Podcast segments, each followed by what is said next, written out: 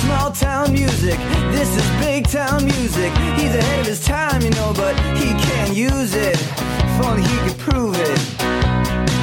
Well, tomorrow's just a song away, a song away, a song away. Hey everybody, welcome to Rock Solid, the comedy podcast for all things music, both new and classic. I'm Pat Francis, and uh, there's no producer today. There's no there's no one helping me. Kyle is at work. We are recording uh, during the day, but we do have a, a great guest today. Uh, man's name is Jesse Malin. I had the pleasure of seeing him perform last night at the Hotel Cafe. I took uh, I took friend of the show David Wild along, and we had a, a blast at this show, Jesse. So oh, welcome, thanks. welcome to Rock Solid. Yeah, it's good to be here in California and stuff. Uh, it's it's warm today. It's warm, but actually, when I left New York for this, uh, it was kind of a press tour or whatever we're doing out here, promoting the new record and, and the one show before touring begins. It was way hotter and, and grosser in New York, so it was kind of a break, you know, for and me.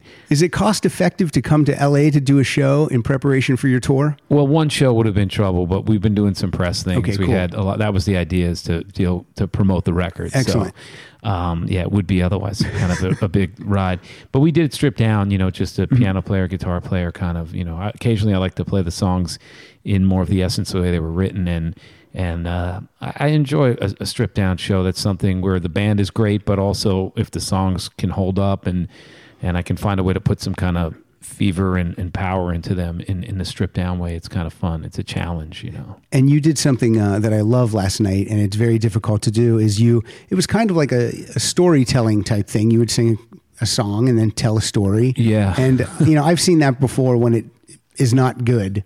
All and right. You nailed it. You were, you were fant- fantastic. Oh, I mean, thanks. You this, know, you were funny too. And for me, sometimes rock star humor isn't great. Mm-hmm. There's only a couple of guys I know. There's only a couple of rock stars that make me laugh, and it's it's Dave Grohl and uh, and I think it's Jesse Malin. Oh, all right, that's good. I'll kiss your ass. He's a really talented motherfucker. Yeah. Um, but you know, it, it started when I went out opening for people in Europe in my first solo tour, and mm-hmm. I've always been in bands, and I would say silly, crazy stuff when I was in, in other groups, but when I went out opening up for Ryan Adams through Europe and uh, the Counting Crows and some other folks, it was just me alone with a guitar, and I'd have a guitar tech. So if things started to slip and I had to tune the guitar, strings, tighten them up, I needed a, a way, you know, to have something. And, right. and so I just deep, you know, go deep into my life stories that were connected to the songs, or kind of trying to tell people as an opener, they didn't know who I was, where I come from. And uh, I kind of always liked it if, if people were in that setting, and that became a thing. So on the acoustic tours, uh, it's a place for me to, to babble on, and uh, I don't want to be a comedian. I once tried a spoken word show without the guitar, and it's a funny thing because, you know, you tell these stories and mm-hmm. they're great on stage, and you can always launch right into a song. It's the safety net, like, you know, a sad song with a funny story. It's like tragedy plus time is comedy. But um doing it one man alone and telling a story, and then you can't go into song. It's like, take a breath, there's another story, and you just you feel really naked. Right. So I, I've never done it since. I, I you know I tried it, but I, I have a big respect for people like Henry Rollins and Jello Biafra, and you know a lot of great comedians. I'm a big Lenny Bruce fan. You know, um, you know, have a lot of those records and videos and stuff. So well, it was it was it was very funny. Uh, people were laughing, and and it didn't feel like uh, it didn't feel like stage patter. It was like it felt like it felt like it was just flowing right out of you in the moment, which I loved. And whether don't don't uh, don't pull the curtain down, I'm just going to pretend it's a mix like, of both. Yeah, a little bit of both. Some things I've said before, and some things go. You change things too, and then things just happen. But you know, I have a lot of friends. Like I said on stage, you know, the world is smaller than you think, especially with all the technology and the internet and everything. We're so connected. But you know, always with New York and L A, there's been a thing. A lot of people moved out here, artists, musicians, or people just to get sober or married or whatever. There's there's definitely the three thousand miles a big connection from the two cities, and uh, even though it's so different, but um, I always have fun playing here, and, and I always you know come out here, and it's like different things, and in every place you go, I'm always looking for that weird record store or that crazy clothing store or vegetarian spot, right?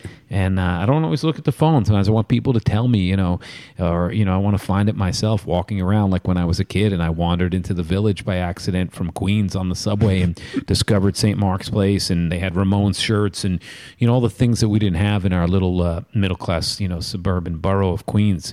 So I kind of still like that, like take a walk in London and end up, you know, oh, that's the street where that song was written about, and you see the street name and think of some Kinks song or whatever. I love the Kinks. Uh, my wife and I were in London a few years ago, and we did like a whole Kinks tour. Like I found their house, and I found the the place where they first played, and all that kind of stuff. We we got in a cab, and I was asking the guy, I'm like, "Yeah, we want to do like a Kinks tour." And the guy's like, "What's the Kinks?" And I was like, "Oh, are you kidding me? Are you kidding me?" Because that kills me. Are you a big Kinks fan? I'm a huge fan. Yeah, I mean, definitely. You know, the, probably I like the mid or an early period. Mm-hmm. There's some later stuff too in the eighties that I like, but I think he's a great writer, and I love the smoothness of his voice. I mean, even in the eighties, like songs like "Art Lover" are great. Yeah, yeah. Um, there's a new Ray Davies record where it's called Americana. It's the most original name, but it's backed by the Jayhawks, and it's some pretty good stuff on there. He does a couple spoken word pieces in the mid- on that album too. Oh yeah, yeah, yeah, yeah. Well, he did his storyteller thing for a while. I once saw yeah. it in the West Village in New York. But yeah, I mean, London's full of those things. You go around it, but the cabbie's there for the most part. I'm surprised your guy wasn't Amy Winehouse's was, dad yeah. or whatever. But they usually know a lot because they got to take shocked. these courses and stuff, and like they got to go to like a, a school for the job. It isn't like in New York they just throw anybody in there, and you know, even here everybody's looking at their ways or yeah. whatever. They don't know L A. You're like, turn on Sunset, let's go over to, you know, the, the, the Arclight Theater. Like, what? You know, it's like they could be in Peru or something. Yeah, I mean, I thought when I said Conk Studios that that would be a no-brainer for this guy, but yeah. no. We, so you went to Muswell Hill and yeah, all that all, stuff? The whole deal. That's uh, that's. Uh, I told my wife, I go, I want to take one day and I want to do this. That's Kinks really thing. Cool. Because uh, so if if I was to say the Kinks, the Stones, the Beatles, and the Who. Could you pick who your top is of those four? Yeah, I could. Yeah. And do you want to? I will, yeah. I would say the Rolling Stones because, you know, the second would be Beatles. It would be a real tie mm-hmm. for a short period of time. Uh, but the Stones, because, you know, I was watching that documentary, uh, Crossfire Hurricane. It's a yes. really great film. Yeah, I mean, there's great. so many rock films, and they're not always, there's, you, you have to be forgiving a lot with rock films. They're not always perfect, and for a lot of reasons, but they're getting better, I think, some of them. And this film, as I watched it, you know, everything they did, like everything you thought, like, well, the Stooges did this, or punk rock did this, or Nirvana did this. The Stones did it all. Like, oh, the Dolls did that. The Androgyny, the oh, they did like every they did everything that everyone would go on and do, and right. they did it well, and they did it probably, you know, first. But I think Mick Jagger and Keith Richards are underrated as writers. I think the band's known as the greatest rock and roll band, and I wouldn't want to necessarily go to every show now and see the same set list and right. the same hits and no deep tracks, but they um. They've written the body of work and the, the records. I love the seventies records all the way up through Tattoo You mm-hmm. and even some of Undercover in the Night in the early eighties. So I think it's just a great stretch. I think there's the sweetness, the sadness, the sleaze, the blues, the the band, the, the thing they have. And, uh, and then the Beatles, of course, as well. The Who, who I love, I have a love-hate relationship. I think they're, don't shoot me, but I think they're overrated. I think that, you know, the records that are great for me, Who's Next, and, you know, and some of those things are just so strong. But then there's a lot of stuff that's a long-winded thing, and it really worked when I was fourteen, but it didn't age as well with me, some of it that didn't fit into once I got out of that, you know, teenage boy angst, uh, masturbation, you know, kind of hate the world, isolation. It, it felt different. But the Kinks, uh, it's very working class, and I love that too. I mean, you know, it, maybe that ended sooner than the Stones, or maybe about the same period. I guess they went on to to make their last great record. So I think that I would take the Kinks over the Who, but all of them I think are all part of the, you know, the architecture of what we have, you know, where yeah. we get to lean on. And, and I love all the punk bands, you know. To me, the Clash would be my Beatles or Stones. The Clash and Ramones would be my Beatles and Stones. That's what, that's your influence. Yeah, a bands. big part of it. I mean, it was stuff that I was able to be part of in some way when these bands were semi-vital. I mean, I caught the end of the Ramones and the mid-period of the Clash, but to go to those shows when I was eleven or twelve, after being a kid that was into Kiss and A C D C and Ted Nugent. Right. And I remember at a point in my life where Ted Nugent was the wildest, most intense thing you could hear, until I saw the Sex Pistols on some People's Choice or award show. And I was like, that's what I want. I want to break everything in my room. And, you know, like nobody's going to like accept this. This is like got more... For some reason, we had a lot of anger, me and my friends, that didn't fit in. We were kind of these outcast misfits, and the band Kiss hit us at a certain age where it spoke to us, and we said, wow, this is great. Yeah, you know, that was the first concert I saw was Kiss. M- me too, in New York at the Garden. And, and and so, you know, I saw that now. I understand why the older kids who like Sabbath and Zeppelin would beat us up and be like, Kiss sucks. And I didn't get it at the time that they're a great rock band, but I see that if you were a little older, you might have saw through like the some of the novelties, but they had great songs, and Ace is a great guitar player. Yeah. But, um... So we'd get into fights, and you had to defend what you liked, but Then when I got into punk, you know, everybody hated you. It wasn't just the other rock fans. It was like the disco kids, and and and you were just such a weirdo. It's very different now, but um, there's something to being said about being really passionate about what you're into. Like you're saying The Who, like you're watching yeah. Quadrophenia, the Mods and the Rockers, and you know, I'm not into violence, but people would fight for what they were into. Right. Now people go to Coachella. I think I touched on this last night, and yeah, I like everything, and I like a little of this and a little of that, and you know, it's just whatever my Spotify shuffles me up to today. Um, but I think there is something great about being really dedicated to something that yeah. you have to stand up for and believe in, because it's like that with your values and with life. And, absolutely. You know, so if you're into The Clash, you know, you got to be ready to wear that red T-shirt. It's so funny too when I listen to like the first Kiss albums now, or even even the first Ramones albums. They sound so tame. They do. And I can remember when I would play this and my parents would be like, oh my God, what is this stuff you're listening to? This is awful. And it's like so, it is like nothing now. I mean, not nothing, but it's, you know what I mean? Yeah, we thought that was the heaviest it's shit. The heaviest and you listen thing. to Gene Simmons bass lines and they're like a, a wedding band, bar mitzvah, like Happy Days. They're very fifties. Yep. And, and, uh, and it's and very hip hop. Uh, not hip hop, I mean uh, sock hop. Yeah, very so, sock hop, yeah. very, yeah, just just friendly. And, and um, it doesn't seem as, as, as scary. And even the Sex Pistols record, which remember I put that on, and, and remember my father was like, what the hell is this? And yeah. it, it's still an amazing record, that one record, and it holds up so well. Production, uh, Chris Thomas and Bill Price, I mean, it's just phenomenal. But they're pop songs. Yes. You know, like totally Glenn Matlock not, wrote these pop songs. It's not dangerous I like mean, you thought it was. Yeah. I mean, I could see what a danger is, and I still can get the anger, but th- there's these great choruses, you know, and, uh, and they're a rock and roll band. And, and that's you, pretty interesting. One record. Like, I you know. think of all these bands, they just made one. I mean, you know, that you can't really count the soundtrack thing they did, but it's like if they go out and play, they play that one play record. That one record. yeah. Uh, well, let's talk about it, because you have an E P out right now. Yeah. Now, what's the, um, what's the thought behind making an E P instead of... instead of a full album at this point? Well, you know, I guess when we started as kids in, in the hardcore punk thing, we would do singles and E Ps because that's all we could afford to do. Okay. Um, in New York, the, the hardcore scene was pretty broke, and even, you know, groups like the Bad Brains, their first thing came out on a cassette, you know, that was through a company that sold cassettes, and it's their best work, the Roar cassette. But, you know, it was different. You know, the bands on the West Coast when we were in our early teens would come out, Circle Jerks, Black Flag, would put full-length albums and Bad Religion and all these groups, and it was hard. And so we, my first record was a three-song E P, a band called Heart Attack when I was fourteen. It was called God Is Dead. I was uh, very philosophical there. but um, And that was on a fanzine's label, and it's, it's still a, a record that is out there. You can find one. But um, the idea, I guess, goes back kind of to punk days or fifties. Like at one point, The Clash tried to do a single a month, or that you can put music out. So it was exciting to me to do something simple. Um, and everybody, whatever the music industry is, and that's a whole other story, but people are like, oh yeah, the album cycle is dead, and the album, and you can just do E Ps, and John Mayer just did two E Ps and put them out, and then he's going to put the whole thing out, and people just care about songs, and you know, and everything's so disposable these days, right. where people, you know, have the attention span of a goldfish, and you know, everything's deleted and moving on. So it wasn't the point of it, but you kept hearing that, yeah, you can just do an E P. But um, I'd been on tour with a guy named Alejandro Escovedo, uh, an artist who uh, is a friend of mine and a great guy from uh, Southern Cal, from Mexico. Yeah, Springsteen Texas. talks about him a lot. He's he, a big he's done some fan. stuff with Alejandro. Yeah. They had similar management. Alejandro was in Rank and File. He was in the the Nuns, and um, he's also been making solo records for a long time, and uh, a great storyteller. So we were touring with him, and we were in the actually out west, out here, and we were driving around, and you know, watching the news and listening to you know the radio and. and uh, jamming at sound checks, and these songs just started to come. On acoustic tours, I have a lot of time, especially if you're opening for somebody, your energy isn't totally, you know, decimated from like a ninety-minute show with a band and saving your voice. You have, you know, you're doing forty-five minutes in acoustic, and I like it a lot, and can tell some stories and jokes. So I, it gives time to write in dressing rooms and in hotels, and, and looking out the window of a, a vehicle. There's something about that motion and looking at a country or a town and listening to the news and music. So these songs just started to happen. And then we got an offer for the summer to do some kind of good, bigger gigs for me. One was Lollapalooza in Chicago in August. We're oh, that's doing, great. And uh, Hyde Park in London, which is like their Central Park, you know, to do a show with Green Day and uh, Gogol Bordello and Rancid. And are those full band shows for They're you? They're full bands. It's a seven-piece band with the horns and all. And so I was like, well, we're going to go on this. If we're going over for one show at Green Day in Hyde Park, we might as well book a tour. So, yeah. And if we're going to go out to Chicago for Lollapalooza, we might as well book an America tour. And if we're going to go on tour, we need a twenty seventeen release. So here are these songs. Can we get this done?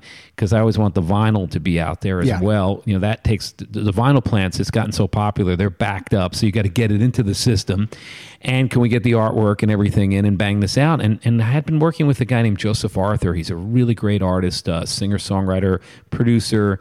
And um, we had worked on something for the Positive Panther charity. We did one song called London Rain, a song of mine I wrote about our old merch girl who who got sick with cancer and ended up paralyzed. You talked about her last night because you were out here and you did a We benefit, did the Roxy for her, for her, yeah. I used my, my birthday show to make it a benefit to get her a special wheelchair so she could be mobile. And um, a lot of people knew her. She worked with Ryan Adams and Tommy Stinson and um, Martha Wainwright. So so during that, I, I figured, well, I'm doing this charity. I should have a song. And uh, I just thought, you know, I got this ballad about her, London Rain, and how she's such a fighter. You know, we call it a Positive Panther. And and I kind of want to spook it up a little bit. I don't want it to just be like guitar, piano. I want like some other factor. And who do I know? And I thought of Joseph because he's pretty arty, artistic guy. He was signed by Peter Gabriel to Peter Gabriel's label originally. And uh, he has an edge. So we went out to his studio in Red Hook, Brooklyn, behind a like a chop shop or junkyard or auto parts place. And uh, he's a painter as well, so there's all kinds of great paintings all over the place. And we banged out this song in one afternoon, and he just put all this other stuff around, and that would be London Rain. We did a video. And uh, when it was time to do these other songs and try to get this summer E P out, I said, let's go with Joseph. And uh, we went into a studio, a bigger studio, and, and we knocked him out. And he was able to bring in another perspective, and it, it happened fast and easy and, and was fun. And that's, you know, what rock and roll records should be. So, um, yeah, it's... Uh, The, the, those songs, and the title song is Meet Me at the End of the World, which is the first single. Well, let's hear that. Let's hear a little bit of Meet Me at the End of the World. I'm gonna shut my phone. Well, I'm up on twenty-fourth street and I'm looking at a life. Standing on the corner watching people passing by. I used to be somebody, man, I used to be someone. Now I'm feeling like a bullet in the chamber. I said, hey, tell me what you're gonna do now, acting like you never been had, they're saying it's the end of the world again, when it all goes up and it all goes down, and it makes you sick, but you still around, and it ain't too pure, and it ain't too proud, when it all up, and it all goes down. Obvious descending in the middle of. And people that are still afraid of uh, vinyl uh, know that the vinyl comes with a, a download card. Yeah. So you can download the songs into your iTunes. It's a good looking vinyl too. It's got a it's got an insert in it because sometimes it's an E P. Maybe just have a white insert, but you got uh, yeah. I want the lyrics. I'm yeah. big on the lyric sheets. Yeah. I always like the. To know what everybody was saying. I mean, there's there's some good mystery not knowing. After the Mick Jagger shit, I didn't know what he was saying. I know you had Joe to like Strummer sit there, sit there with the headphones on and play it over and over and over again. But yeah, I remember when I would buy uh, albums when I was a kid, and um, and you'd and be like that, just that clear insert, that flimsy thing, or just the white paper. Yeah. That would piss me off. Yeah, it sucked. You're like, come on. But, you know, people are really into the experience now. Like, and as I was saying recently, too, on stage, you know, it's just like people are collecting these records again. Yeah. They're liking the sound of it. They're liking the whole experience and the size of it to be able to look at the record.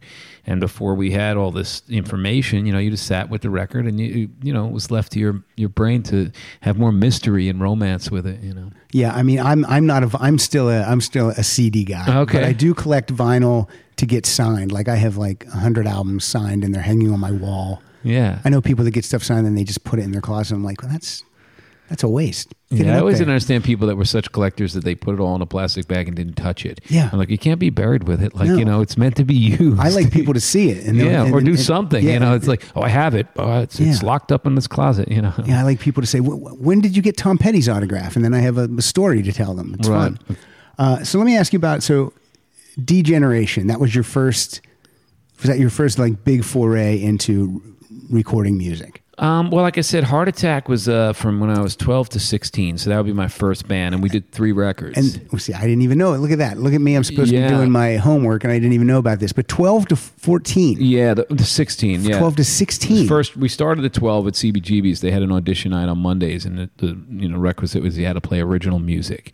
So I called from the school payphone, and I we drove in in one of the mom's cars, and we had heard of the Ramones and Blondie and the Talking Heads, and suddenly we were on that stage, you know, scared shitless, just uh, going to play Monday audition night of our original tunes. Um, you know, I got tired of trying to learn Van Halen licks and Jimmy Page, right. and I heard the Ramones. I'm like, oh, three chords. My guitar teacher was like, well, look at this. And then I started writing my own songs. So we had the originals. We were called Heart Attack, and we went in, and we did not pass the audition because I found out years later that you had to bring twenty-five drinking friends, which oh, makes sense, yeah. you know. We brought nobody, and no. we didn't drink, you know. We were still on Coca-Cola. and um, so, you know, we played, and, and they said, well, you missed it. It's over. You know, that, that stuff happened. The Dead Boys, Ramones, the Pistols, you know, that's done. And it's true. A lot of those bands were going funky or power pop or disco or whatever to cash in or just grow as artists. And, um so we didn't know, you know, what to do. And he, they said, you should try something new, like rockabilly or, um, you know, new romantic. I'm like, I'm not going to dress up like a pirate. So uh, eventually I went further east to Avenue A, which was a real no man's land, made the Bowery look nice, and saw a flyer for a group, the Bad Brains, which was an all-black hardcore band from D C, but it wasn't called hardcore at the time. There wasn't a real term. And suddenly there was a, a movement of certain groups that were speeding up the pace, wanted to have something that was their own, that wasn't the seventies thing. There was a different consciousness, and it was happening around the country, but you only found out through fanzines and magazines like Flipside and Damaged out on the West Coast and Slash, and in D C and in L A with bands like Black Flag, and in San Francisco, the Dead Kennedys. And when they would tour, it would just be this little communication that this this thing, or you go in a record shop and some guy would tell you there's this record that just came in. So we started to create this own little scene in New York, and that would be the New York hardcore scene, and Heart Attack would be probably the first release, not to brag, um, of New York hardcore on the Damaged Goods label, which was a fanzine. And as that scene grew, um, I was in it till I was about sixteen, did three records. We toured, we came out west, played the Olympic Auditorium. And are those, is that music available anywhere? Is that, yeah, is it, it's absolutely available. I think it's on, you know, iTunes for sure, maybe Spotify. Okay. Um, there is also a compilation uh, called the Roar Cassette, which has the Beastie Boys, Bad Brains, Heart Attack, um, the Undead. See, I don't know anything. I'm going to have to find this music. Yeah, it's now. Different, you know. I mean, it's hardcore. It's early, and I'm, it's young, you know. But we were, you know, living the time of Ronald Reagan, and uh, the draft was a potential threat, Central America and war. You know, it was like kind of kooky times, the nuclear arms race and all. And so we and, somehow felt we were the Reagan Youth, you know. And and your parents were cool with uh with you doing this at such a young age? Going well, to it was C D Gs. Artistic. I wasn't into drugs. I still have never tried cocaine or anything like that. I've had a hit a pot. I drink, you know, mm-hmm. but I'm, I'm into being kind of healthy. But it was always about the music, and my mother understood that. My dad, they had separated, so he was living elsewhere, and my mom was trying to raise two kids, and she was young, and she was trying to have a life and work and deal with us, and I was pretty intense. So I think the guitar took the violence out of my hands. You put the guitar in your hand, and suddenly, yeah, I was had something to channel all this energy right. into. And she was a frustrated, you know, hairbrush mirror singer that sang at, you know, somebody's wedding, get up there. And, you know, I think, you know, she, it, it was always in my family some kind of fantasy, a romance of show business. And so uh, she was supportive of, of the arts and doing your thing, and, and, uh, and even drove us in a big old used boat of a car to Max's. We we didn't get the C B G B's gig, but we did get booked at Max's. The booker from Max's, Kansas City, the legendary club, was at our audition, and I got a call. I thought it was a joke, you know. And when you're that young, you got to be careful because, you know, people in the city, sure. around the music scene, you know, there was some sleazy people. I mean, I did get hit on by women, but but by some men, you know, and it didn't understand it at first what was happening. And you just, you know, luckily things didn't get stupid or anything. Somehow I got a sense that they're not going to somebody's office at a, you know, nightclub or whatever, in, you know, in the middle of the night. So, but um, that was a good time doing the music, and we got to go around the, the, the country, and it was a real network. People out in different cities would put us up, and there was a real uh, D, you know, D I Y kind of thing about it. And so we toured with G B H, Dead Kennedys. We've played with Social Distortion, a lot of a lot of great bands. That's amazing. Yeah, it was real fun. And, and, and were those bands uh, did those bands kind of take you under their wing at all since you were so young? Did they? Um, some people were, you know, just supportive. Mm-hmm. You know, someone like Jello Biafra, the singer of the Dead Kennedys, or Ian Mackay of Minor Threat,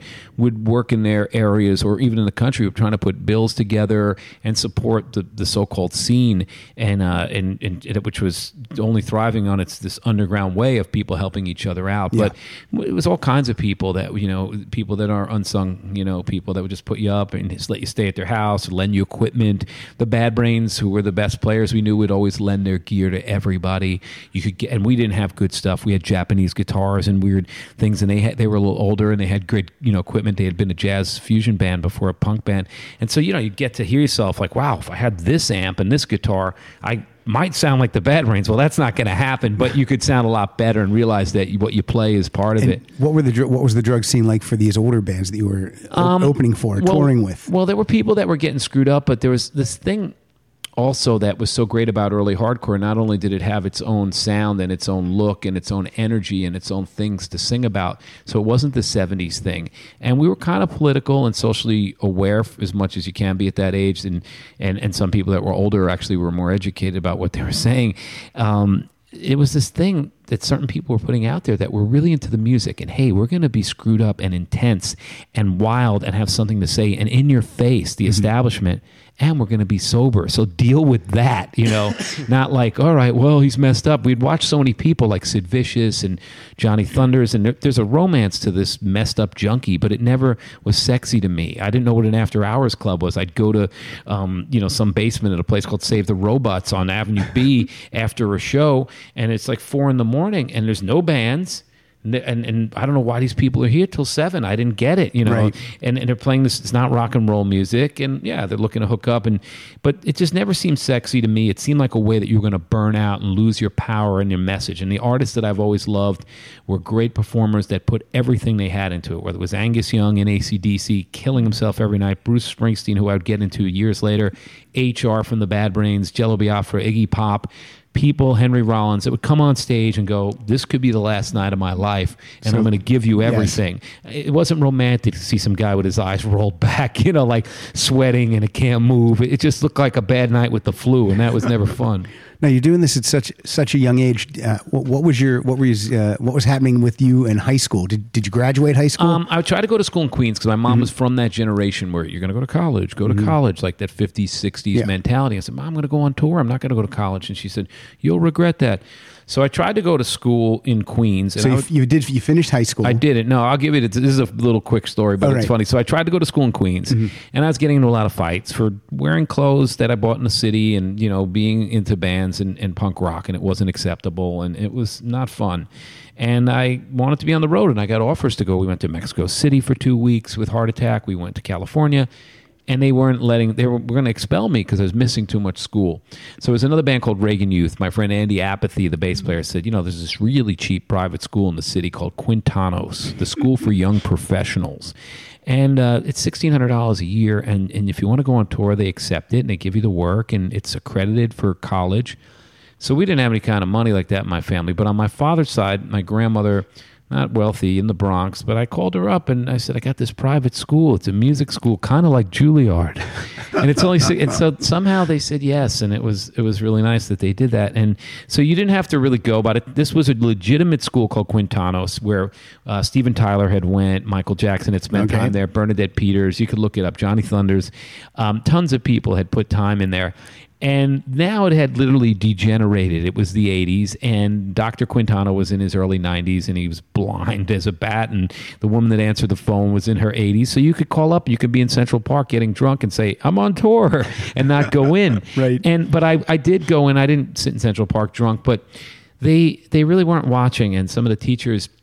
Uh, Spin Magazine did an article on this a few years mm-hmm. back, a while back, and it called it the, the Real Rock and Roll High School. And uh, they they would come into class, these guys in suits, and they would point at certain kids, and then they would leave with these guys. And I looked out the window, and I saw these town cars. I said, I want to get out of here. I'm sick of biology class. And my friend Andy Apathy said, you should come with us, Jesse. You know, you got a Japanese guitar. Don't you want to get a Gibson? I said, yeah. He said, well, these women, these rich women, while their husbands are playing blackjack, they'll pay you lots of money to suck on your balls for hours. And once in a while, you got to be with a man. Oh, no. I said, I think I'll just sit in biology class. So I forgot about it. And then my mom kept saying that. Mickey the Mouse, Japanese guitar looked better yeah, and better. Yeah, eventually I got the Gibson S G. But um, they went and they did their thing. And you know, and my mom would say, that Mickey Mouse bullshit school, it better be accredited for college because you're going to go to college. Well, unfortunately, just after I graduated, uh, whatever the graduation was, my mom passed away. She died of cancer. It was pretty heavy. I had to move home and take care of my sister. And uh, I was living in the city. This mm-hmm. is in my rehearsal room. And I had to go back to Queens. And it was a rough time for me, but during that time, you know, I, I found other ways to survive. I, I needed to have my equipment. I needed to rehearse. I needed to play live. I got a cheap van, and I used it to move other people and move. I worked for everybody from the Swans to Barbra Streisand and the Ramones in their T-shirts and, and N Y U students moving. And so it was kind of an interesting thing. I had a beeper. It was before cell phones. and um, my mom would say, you know, that, and she passed away. So then years later, I was in a bar with one of my friends who went to the school, and he said, Jesse, you know that school we went to? It's like four in the morning. We're drunk on Avenue A. You know, Quintano's, you know, it wasn't accredited for college. And I'm like, all right, we're, we're drunk. It's four in the morning. Who cares? We're not going to college. We're in our twenties now. And, you know, they were running a male prostitution ring out of the school. And I was like, I guess I knew that. Like, I just kind of spaced it or right. put it in some denial box somewhere. But um, I did get through with that and didn't go to college. I spent some time at N Y U. I always liked film a lot. I would sit in on classes. My friends did go to N Y U, some of the other kids, and I would just crash at their dorms. And mm-hmm. there was a class called uh, uh, Scorsese Coppola, and they would just show movies and talk about movies, you know, and uh, you know, things like that were always interesting to me. The photo classes, the N Y U photo school. Yeah. Um, it was all down in the village and connected close to the club scene. And uh, so then after that, I had a low period where I was in a band called Hope, which is similar to what I do now, songwriter-driven thing, influenced, you know, by just storytelling, rock and roll. And uh, that wasn't going too well for me. It was the only band that didn't record records, and I was still trying to catch up from my mom passing and having my sister to take care of and not really sure where we were going to live. And I, that was about five really down years. And then one night... Um, I just said, you know what? Let's do like a band for fun, kind of like our the band we wished we saw when we were in the seventies, right. like Aerosmith, Kiss, the New York Dolls, and the Dead Boys, and you know, all wrapped into one, the Stooges. And I said to my roommate Howie Pyro, you know, you want to let's just make a band. I'm not going to play guitar and try to be earnest. I'm going to take my shirt off and jump around, and we're just going to have fun. And let's play this party that we've been DJing at, and, and we called it D Generation. Um, and and uh, it was kind of a joke band. And suddenly we got a record deal, and things started to move. And me fighting with this band Hope to try to even get, you know, a single out. Mm-hmm. Everything was falling into place by not caring, you know, and uh, and having fun. Let's hear uh, from the first D Generation album. Let's hear No Way Out.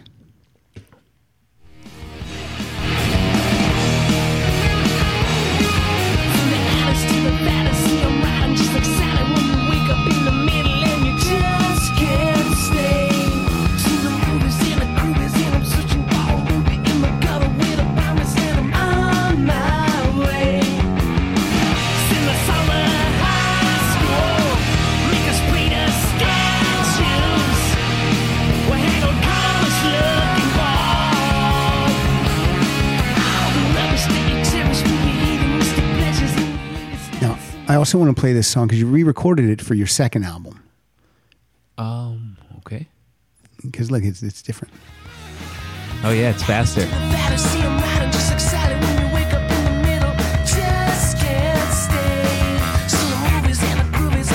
And the bass feels like it's more out front too. This is done by Rick Ocasek uh, from The Cars. Produced this one. The first is uh, David Bianco. Was at the gig last night. Oh, really? Yeah, the guy who produced the first No Way Out. Yeah, great guy, great producer. So, uh, your second album, how do you get hooked up with uh, Rick Ocasek? Um, we were on E M I for the first record, and uh, that was our first record deal, and we were so excited. You know, we got a major deal, and we're on tour with the Ramones, and we got some money, and then we got dropped. The president got fired, the guy that believed in us. They took him out of That's E M I. That's the story I always hear.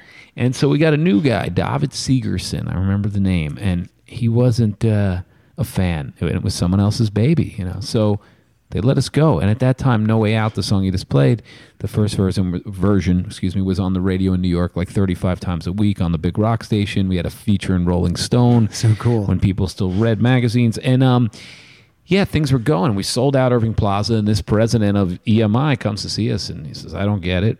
Boom, we're dropped. So I figured, why does a guy like that not get it? If he sees that it's being played on the radio and he sees that the that's sold out, so what if he doesn't get it? These people that are paying money get it. Yeah. That never makes sense to me. It was it was an odd thing. I don't know if he saw the, the future or he just thought maybe, you know, maybe it was just big in, you know, in, in New York. I don't know what it was, or it was just like, you know, he was pissed that it was someone else's thing, and he, he was more of a dance guy, a, a, a dance background from what I remember. That always but, drives me crazy too. If I if I took over uh, someone else's whatever uh, executive position, but he already had a roster of people that were doing well or up and coming and probably going to do well, why would I be pissed off about that?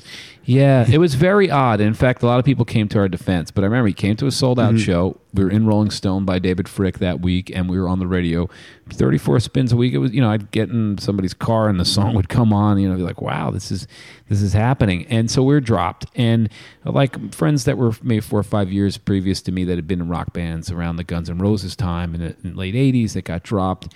They were, you know, working at a shoe store on Saint Mark's Place, in a record store. You know, I'm, all right, I'm going to go back to moving furniture. And my manager and publicist said, no, you know, we're going to get another deal. And I'm like, well, I never heard of that. You know, I really didn't believe it. And they were right. And uh, these people came out and spoke in the New York papers, in uh, Daily News, in the Post. Uh, a program director was interviewed by somebody at, at Q one oh four, the station. Vinnie Marino was the guy's name. And he said, yeah, the song was reacting and it was getting played a lot. And then the label said, stop playing it and play Queensryche. And so we had to listen to the promo. You know, like, so we had people saying, like, that the shift was, like, unjust or whatever. You know, this life is life. And, um, the funny thing was, next thing you know, we, we have like five labels, and we're flying out here to play for A and M and Virgin, and we decide to go with Sony. I think uh, the the A and R guy that would be James Diener, he he just really impressed us with the whole staff, and it felt in every New York and very, and I think part of us also liked that label, that Columbia Records, from looking at the Bob Dylan and Springsteen and Aerosmith records right, as right. a kid, or I don't know, it was just, it had a thing. Don Einer was the president. He just came on real strong. He took us to a party out here, uh, Grammy Week in, in Rodeo, and we met Robert De Niro and Springsteen and uh, Spike Lee and Mike Ness from Social D. It was like all the yeah. How can they, you not sign with these I don't know. Guys? They would just seem like they really wanted it, and you know, who knows. So we end up with them, and we got like really good amount of money, which in those days, you know, maybe not to sound like an idiot bragger again, but like it might have been the biggest deal that an unknown band on Sony had gotten. Hey, look, if it's true, then you yeah. It's not no, I think that's the true. truth. It's really silly, but so we had a lot of money at our fingertips, and we actually made them sign the contract. They said, we want to sign and take a photo. Everything was like a big deal then. Right. So we made them open up the Cyclone roller coaster at Coney Island. I have photos of this. And off season, and get in the roller coaster car with the president of the company and all his execs and sign the contract and then go ride the Cyclone. And uh, Bob Gruen, the rock photographer, took those shots. So we signed with them, and you know, we we had this A and R guy who was very meticulous. We met with everybody, and we picked Rick Ocasek from The Cars because he was an artist. He was artist friendly.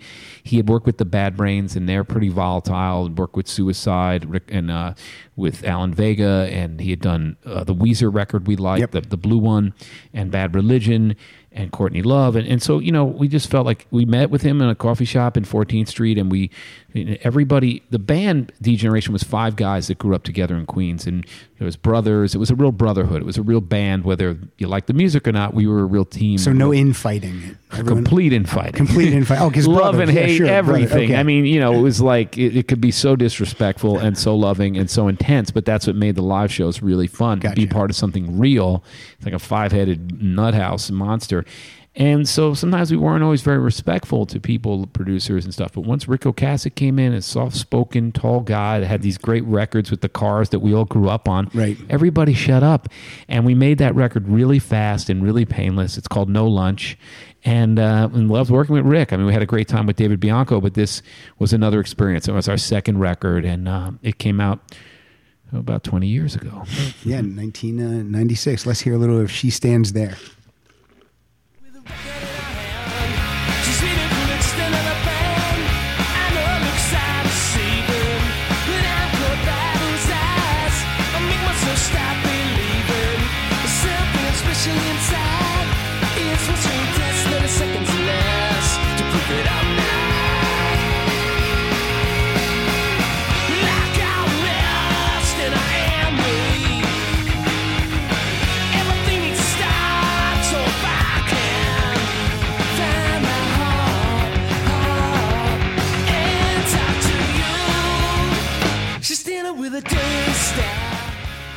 Great. Sounds great. Do you play, do you, when you're doing like these uh, full band shows, do you get into any of this stuff too?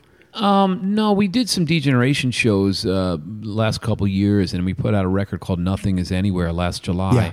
And so I, I keep those things separate when we do that band, and it's those five people. Uh, with my stuff, there might be things that are similar to that, mm-hmm. energy-wise, occasionally.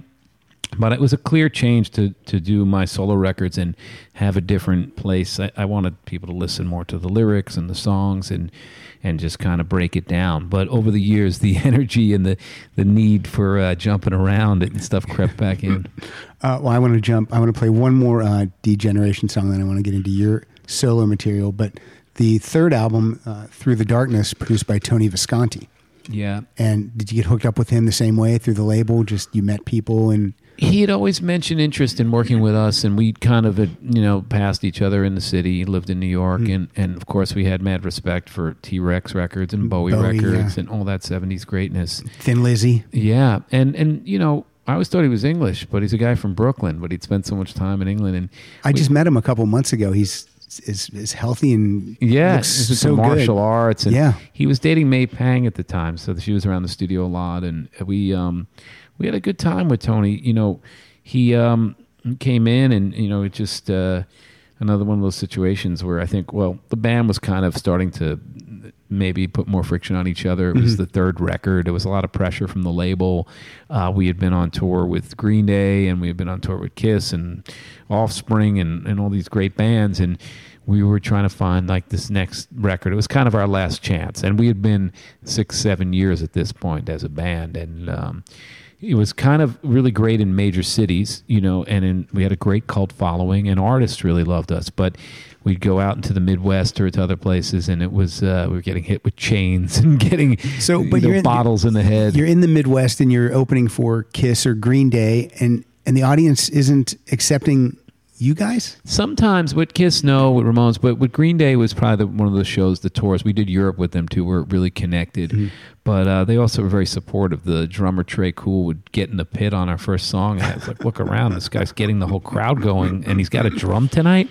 It was pretty nuts, pretty great. But um, yeah, some of that was better. But people didn't care about my lyrics. They didn't, you know, they didn't. They just wanted to slam and mosh and go around the circle and stuff. And we could have been singing the phone book. So I was getting kind of frustrated. That, and I yeah, found that, myself on the okay, tour bus, that makes sense, listening to Wilco and listening to Whiskey Town and Neil Young and Steve Earle and Tom Waits, and, and you know, I grew up with, before Kiss, with early Elton John and Jim Croce and, um, you know, songs. I, I always loved, you know, sad acoustic type stuff too.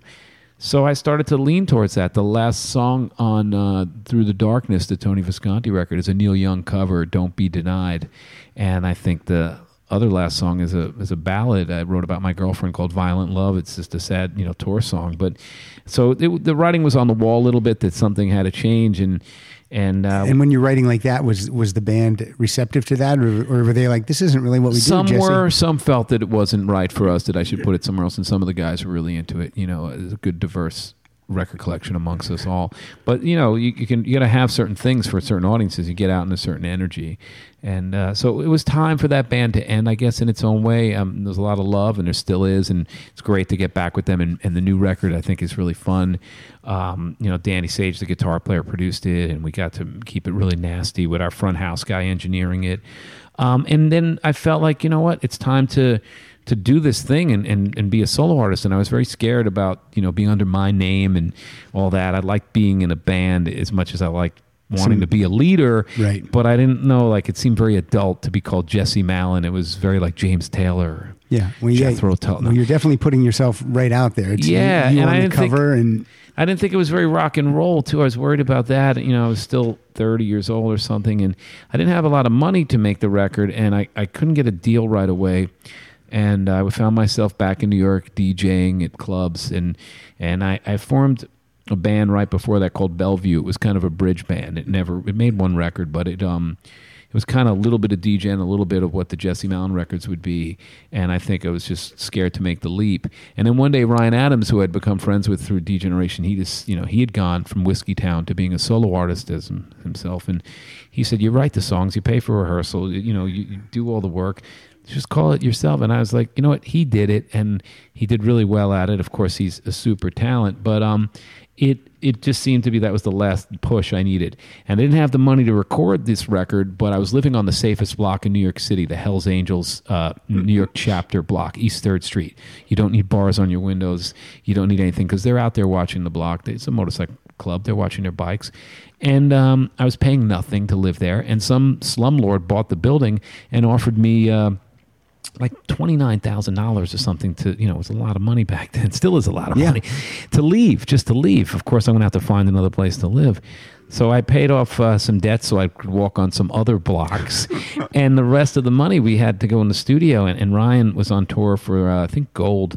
And he had, I don't think he'd produced too much before that. We had done some late night sessions of stuff, demos. And he came in and in five days we did the fine art of self-destruction. Um, you did this whole album in five days? Yeah, um, that was it. He had because five days sound... between tour. It was very live, and, and he mm-hmm. had a great idea for... Uh, to mic the drums very minimally, three mics, to give it a real room sound. Uh, it's been compared, some people said, it sounds like, you know, more sixties or like an early Rolling Stones kind of Andrew Lou Goldham production. And I thought he did a fabulous job, and uh, I was very lucky to have, you know, his input. Well, this is from two thousand three. This is from The Fine Art of Self-Destruction. This is Queen of the Underworld. You say you want a revolution, something you can touch. Like an age-old contradiction with alcohol and lust.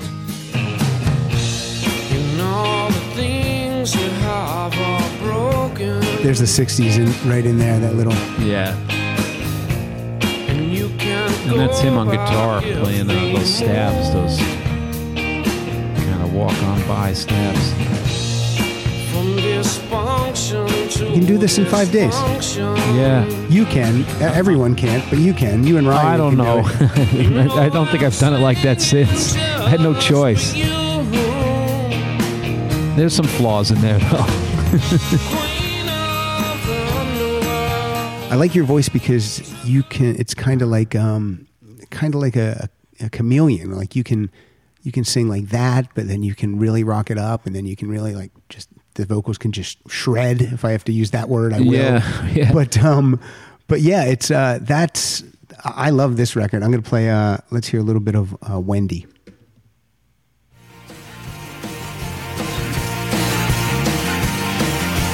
Wendy left me all alone. No postcard or telephone. Winter time down by the beach. The jukebox bar way out of reach.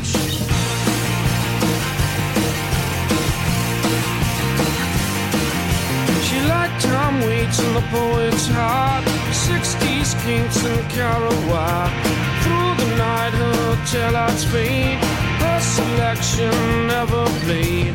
I don't know, I don't know, I don't know why. Checking the tears and the lies in your eyes. I don't know, I don't know, I don't know. My little baby, make it alone. Wendy took me with a smile.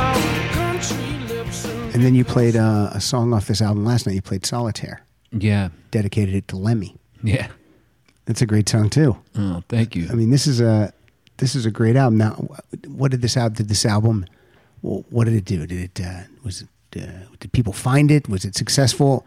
This I found record, it. Yeah, this record got um, really good reviews and, you know, the English magazines. I Nobody knew D Generation in England, so I went over mm-hmm. there with Ryan. It was like I was a new artist, so it was a new rebirth to be able to, to reinvent myself or sort of, whatever. And were you and, opening for him or were you playing I was together? Opening for him in theaters, and, uh, yeah, again, his generosity was just... Uh, really important and really amazing, and, and just made a big impact. But got to come out there and tell some stories and play some songs, and and um, yeah, it was it just felt like things were, were brand new again. And and this record, people seem to listen to the lyrics and talk about the songs. You know, first record, even though it wasn't my first, but it was my first solo record. Right. I'd been singing and writing for for other people, so you're very conscious that you're writing songs that the other dude's got a back. It's a band, even though if you might be one of the main lyricists, you know, it's a certain head and a certain attitude. And here it was like, all right, I'm just writing for myself, me, myself, and Irene, you know, and I can put, you know, whatever I want up there and uh, examine myself or sing about my sadness, heartbreak, loss, desires. And I had a lot of that. You know, it was a record about, um, you know, not necessarily a breakup, but yearning for, mm. for lost love and wanting to maybe fix some things with, you know, a particular person or a few people. And uh, it was just a great outlet for that, to be yeah. that free. And I think that's what a lot of times, I think in that period of the early two thousands, there was a lot of great songwriters in a new rock way were coming out, like Pete Yorn and, and Ryan and, you know, folks like Jeff Tweedy. And it was just, uh, there, was, there was a lot more of that happening, you know, so. Well, I have a lot of listeners that are, are also always uh, t- texting me and tweeting at me about, uh, about Pete Yorn and, and Ryan Adams. So my hope is that a lot of people are going to find Jesse Malin music now. All right, or D Generation. Or D Generation. But, but um, um, yeah, Pete's great too. I toured with him a bunch, and he, he sang at our at our show here in the Roxy in January and stuff. But um, I love what he does, and he's a sweet guy. You know, he's really down to earth, very uh, just funny, regular dude, big heart. Did you like the uh, Did you like the Hotel Cafe where you played last night?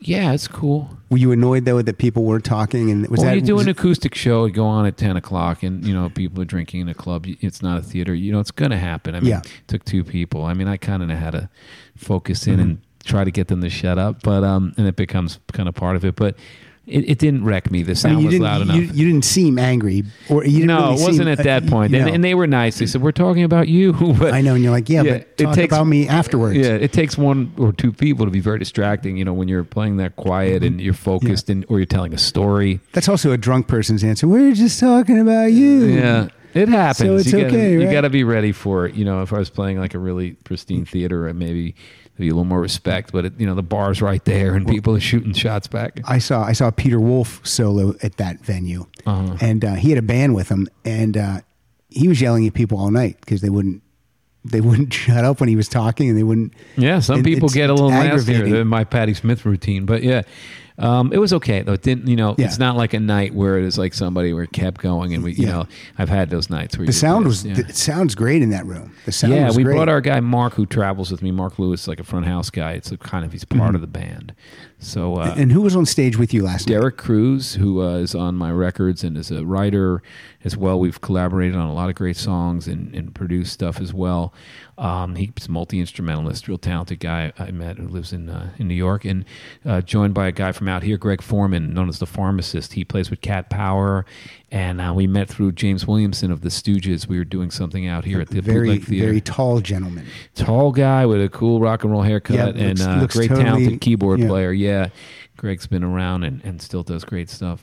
Yeah, when uh, when we when uh, when we walked in, he was there, and uh, my friend said, is that Jesse? And I go, no.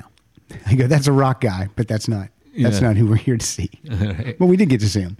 Uh, so then a year later, another album, The Heat. Yeah, The Heat was the second record for a label that Danny Goldberg had called Artemis. And uh, after touring the first record, I wanted to write about some other people, not just about myself. And it was uh, George Bush time, and I was going overseas a lot, and people wanted to know a lot about America and what we thought about what was happening. And you know, it was post September eleventh, which, yeah. you know, being a New Yorker, it was, uh, like I said last night, you know, the world's been a screwed up place for many years, but in, for ages and thousands of years and whatever. But some of this stuff now feels closer to home and more personal, maybe to some of my people, mm. you know, when it's happening at music shows and venues that I've played, like the Bataclan, or, or when it happened in New York, and just watching how it affected us. I brought a lot of people together, and, and just the sadness and the recovery of it. And uh, what people had to do, scrambling jobs, and you know the first year was was pretty tricky, and, and it was just awful. So that kind of crept into the record too, I think, um, with The Heat, and uh, yeah, that came out. And we we toured that a whole bunch, and um, I think Pete Yorn sings on a song called "Swingin' Man" on that record. Now that I think about it, and Ryan again played some fantastic guitar. Um, He was busy. He was going to almost produce it, and he kind of did in a way. And then I kind of took over. It says it's produced by me, but um. It's the only thing that I'm aware of that I've produced in this world. Um, never been married. Uh, never been married. You know, no I've kids. Had a lot of relationships, mm-hmm. and I uh, believe in love and and the connection of two people and, and what that is and stuff. But no children that I'm aware of. Mm-hmm. Yeah, no, and uh, no marriage yet. But I'm I'm still growing up. You know, figuring it out. Well, here's uh, from The Heat. This is uh, Mona Lisa. It has like a George Harrison guitar string, yeah, yeah. yeah.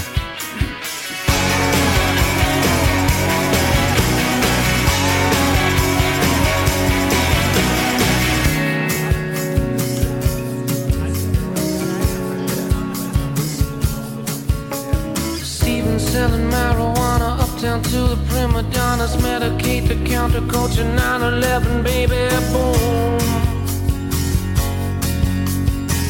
He's waiting to retire, smoking like a forest fire, putting on the panties and the lipstick in his mother's room. Nothing to do, nothing to lose. And if you work your life away, you send your flowers every day, and you make your departure, baby.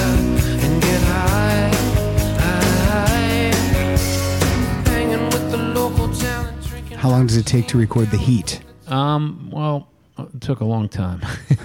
That took maybe about five, six months of in and out of touring. Mm-hmm. I, you know, I was trying to figure out how to finish it. Ryan had started working on it, and just hearing his guitar playing on there and everything, I realized, wow, again, he added so much. Um, you know, we were doing it between touring, so we mm-hmm. were touring a lot. Um, but it comes drum- out the fall. It also, it, but it still comes out the following year. Yeah, yeah, yeah, we got it pretty fast. I know. Um, At that point, uh, the drummer on there, I was just listening to him, Paul Garisto. He he plays with the Psychedelic Furs and played with Iggy Pop, and he's on a Ryan record, Love Is Hell, and and uh, a bunch of stuff. But, uh, what's the guy from Depeche Mode, David Kahan, I think. Yeah. This, yeah. And just hearing him, the way he hits the drums. Listen, I don't listen to these records very often, but well, uh, whenever I have a. Uh, an artist or musician in here, they they no one ever listens to their own music. They play it nightly, but you're not listening to it with headphones. Well, where on. The record was, you know, how we play it so different now. It's a lot faster, that song, and you know, it's got a laid back sleaze to it. But but Paul Garisto, uh, they always say you're you're only as good as your drummer. And, and man, I have a great drummer, Randy Schrager, uh, plays with me now on my records. And he's fabulous too on the new stuff. But but hearing back in those days, two thousand four, yeah, Paul's. He's great. And um, Johnny Paisano, the bass player, who's on the first. Well, that two, can't be a records. Real name. You made it is. Name yeah. Up. No, no, he's from Brooklyn. Yeah. um, plays with a guy named Willie Nile now, a guy that you might want to. I know who Willie Nile. Yeah, I've heard. He'd be Willie good on Nile. Your program. Got stories. Um, so last night you referred to an album that was your California album. Yeah, Glitter in the Gutter. Glitter in the Gutter from two thousand seven. Yeah, I lived out here for six months, and I was on Adeline Records, which is a label that uh, Billy Joe, Green Day guys mm-hmm. had started out, uh, started up. I think they still have it in some form or another.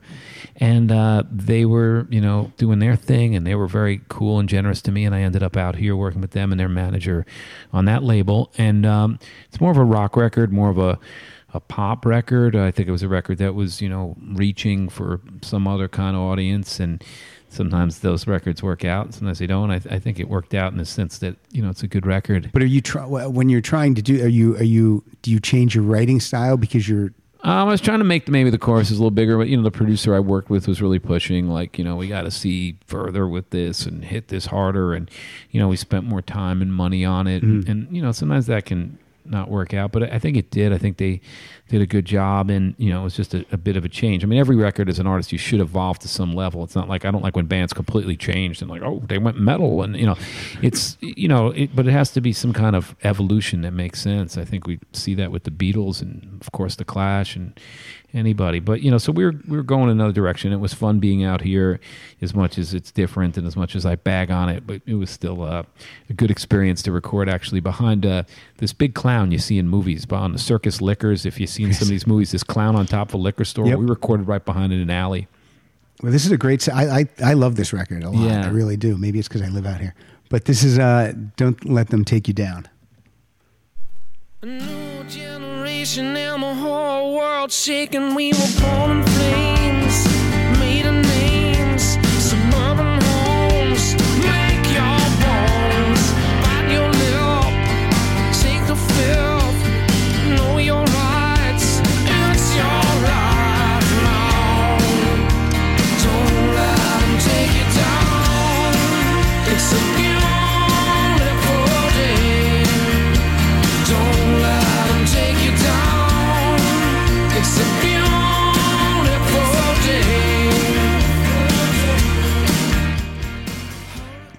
quite a few songs under three minutes on this record too. Yeah, that always works good. Yeah, that makes that's it, not a bad thing. No, that's not a bad thing. Now, uh, a song that I uh, talked about, you know, when it came out, it was um, is Broken Radio, because you got some uh, you got some action with this, let's say, because of because of Springsteen is on it with you. Yeah. And how did that happen? Tell me the story of... Uh, he had heard my first record at Fine Art of Self-Destruction and called me on the phone, believe it or not, and said all these nice things. I thought I was dreaming or tripping or something. Now, how does Bruce Springsteen get your phone number? I uh, guess he, he gets his management, get in touch with my management, and, and my he, manager said, and, Bruce is going to call you, and he didn't call, so I thought she was full of shit, yeah. But it was a couple more days and a couple more days, and then the day after Thanksgiving, I remember, because you know the city gets so quiet on mm-hmm. holidays, and yeah. the Friday after Thanksgiving, I just woke up and... There was a message. So I called him back because I don't wake up early. Right. And the first thing he said, I said, yeah, I just woke up. He goes, ah, I miss those those rock and roll hours. And uh, we talked for, you know, a good long time and just about the record. And he, you know, had a lot of great things to say. And I said, it's it's all Ryan that did all of it. No, he wanted to know a lot about the production. Mm-hmm. No, he really liked the production. And, and the, you know, of course, he said some nice things about the songs. And yeah, I like that song called Wendy. yeah. That's a good one. Well, we end up doing some of those songs. So he asked me to do some shows, some mm-hmm. uh, holiday shows in his town in Jersey. And a New York guy, it's pretty close. So we went down there. And well, how can you, you can't say no to Bruce Springsteen. Yeah, and, and you know, I thought we were going to do Christmas songs. So I'm like, yeah, I know the Run, Run, Rudolph and you know, that Ramones Christmas song. And he said, no, we're going to do your song. It's going to be Max Weinberg and Nils Lott, you know, most of his band and some other folks that were great. And and we rehearsed and I'm with him. It was, it was very unreal. And uh, we did two or three nights in uh, in the Paramount, a convention hall, not the Paramount, the convention hall, beautiful old place in Asbury. And uh, he was very complimentary. And on the bill was like Sam Moore from Sam and Dave and John Bon Jovi, you know, it's a local charity yeah, yeah. for the holidays, and um, Steve Van Zandt sang a, a really cool Ramones tune, and and I'm trying to remember who else was up there, but it was it was a real good Carlin Jeffries, I think, and uh, it, Southside it, Johnny maybe. I think he came one of the nights, mm-hmm. yeah, and I met David Chase from The Sopranos and Danny DeVito, and I was having like a great time, and I went out to some restaurant with Bruce and just talked music. And so we stayed in touch, you know, we, we would invite me out to some rehearsals for, you know, other records, Seeker sessions. And then I was going to move to L A and I went to see him up in Boston. And I said, I'm going out to L A to make what would be Glitter in the Gutter. And uh, he said, well, you know, if you need me on anything, I'm down. I'd, you know, love to be part of it. Keep me in mind. And I was like, wow, that that's pretty cool. So I said it to the producer, Rob Caggiano, uh, the guy who did the record. Now, when, when he says that to you, do you believe him or do you think that's just something nice that someone well, says? Well, with him, this guy was so sincere and so giving, and and uh, we'd stay in touch, and I'd come to different shows and hung out in the dressing room. Mm-hmm. You could see that he's just, you know, all the stories, but he's real deal, honest, you know, from the heart, a lot of integrity, no bullshit. So, yeah, I said to the producer, you know, Bruce wants to do something. I figured he's just going to play a guitar solo, count off one of the songs, right. or, you know, play some guitar or yell. Oh, yell hey, yeah. Oh. Yell hey or something, and you know didn't want to make him do too much. And, and the producer said, "No, you got that song." I said, "What song?" He said, "You know the one you wrote about your mom when she passed away, and it's called Broken Radio, or I don't know what it was called at the time on the radio." And my mom was a you know frustrated singer. It's yeah. in the car to the radio, and, and it was about her. So he said, "Send that to him, and maybe you guys sing it together." And it took me a second to to get around that idea because it was a personal song, and then.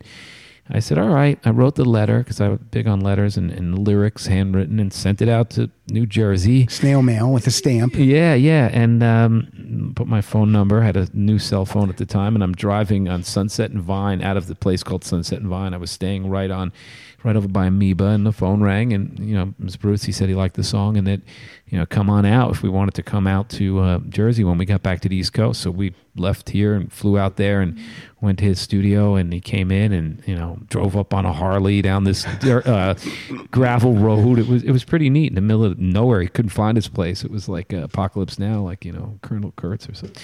But yeah, I, was, um, I was having trouble finding this place. My, my ways wouldn't work. Yeah, he didn't need that. He knew he had his bike.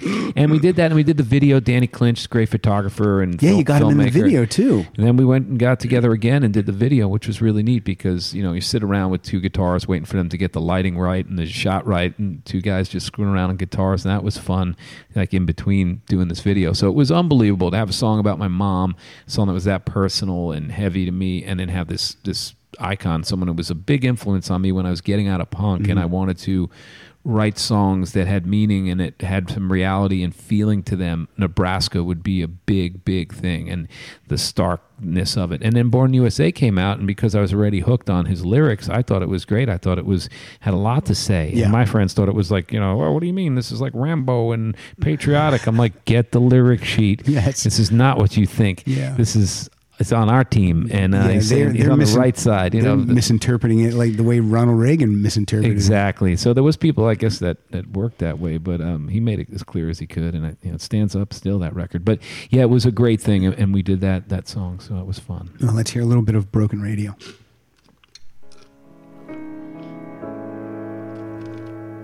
I was thinking about him all the time, still in my mind.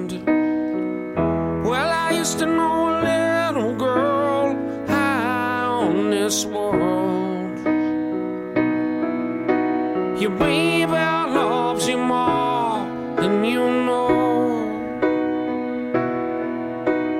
Raised on rivalry and rock and roll. Moving to the motor city, so she lets go. On the radio. Well, we never had a lot of cash, but we love those kids. Some say that she missed the boat, but she just burned the bridge. The angels love you more than you know. Raised on rock.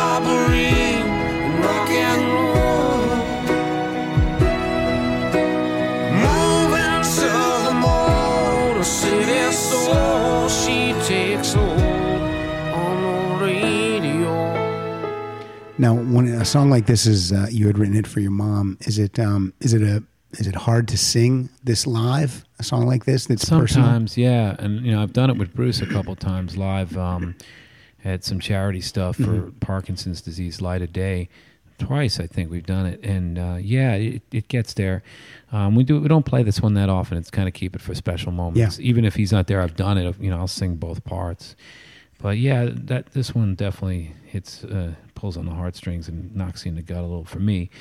Um, listening to those strings, yeah, I forgot. Those those strings are on there. We'd finished the record. We'd been out of budget, and uh, which was a nice-sized budget. And we, we for those days, you know, two thousands, when uh, the music business was dying. And, and um, you know, they were very good to me to, to finish it. And I wanted to hear these strings on it, or the producer did, and we were out of money. So a good pal I, I reached out to, Uh, a guy named Howie Lipson, if he's listening, he he gave us the money for those strings. Oh, that's nice. And that uh, was a loan, and he was very, but he never asked for them back. And um, well, now he's going to hear it. Yeah, and, and call me up. Uh, but you know, you get these um, patron saints, you know, or something like that. But uh, that was, was neat to do, and it was um, fun to work with the producer Rob Caggiano, because you know he he pushed uh, everybody equally, whether it was Bruce or me. Who just acted like you know it wasn't. He just did what he did and just did. Yeah. I was like, hey, sing it like this. And, you know, he, and yeah, you go to Bruce's house and Bruce knows what he's doing. He's got his own engineer there and everything. And the guy was producing just, you know, it was the same as he was talking to me or Bruce. He just was very, uh, very real to who he was, and he did great. Well, that's cool. It wasn't like just he's talking down to you and not to Bruce. Yeah. No, I wasn't talking down to Bruce. It was very respectful. You're just too, treating you yeah, both but, uh, as yeah, equals. Yeah. Uh, and then another song, and this is, since I didn't uh, I didn't know Broken Radio was about your mom, but another song on this album is uh, has my mom's name. It's Lucinda. Oh, yeah. So let's play some of Lucinda.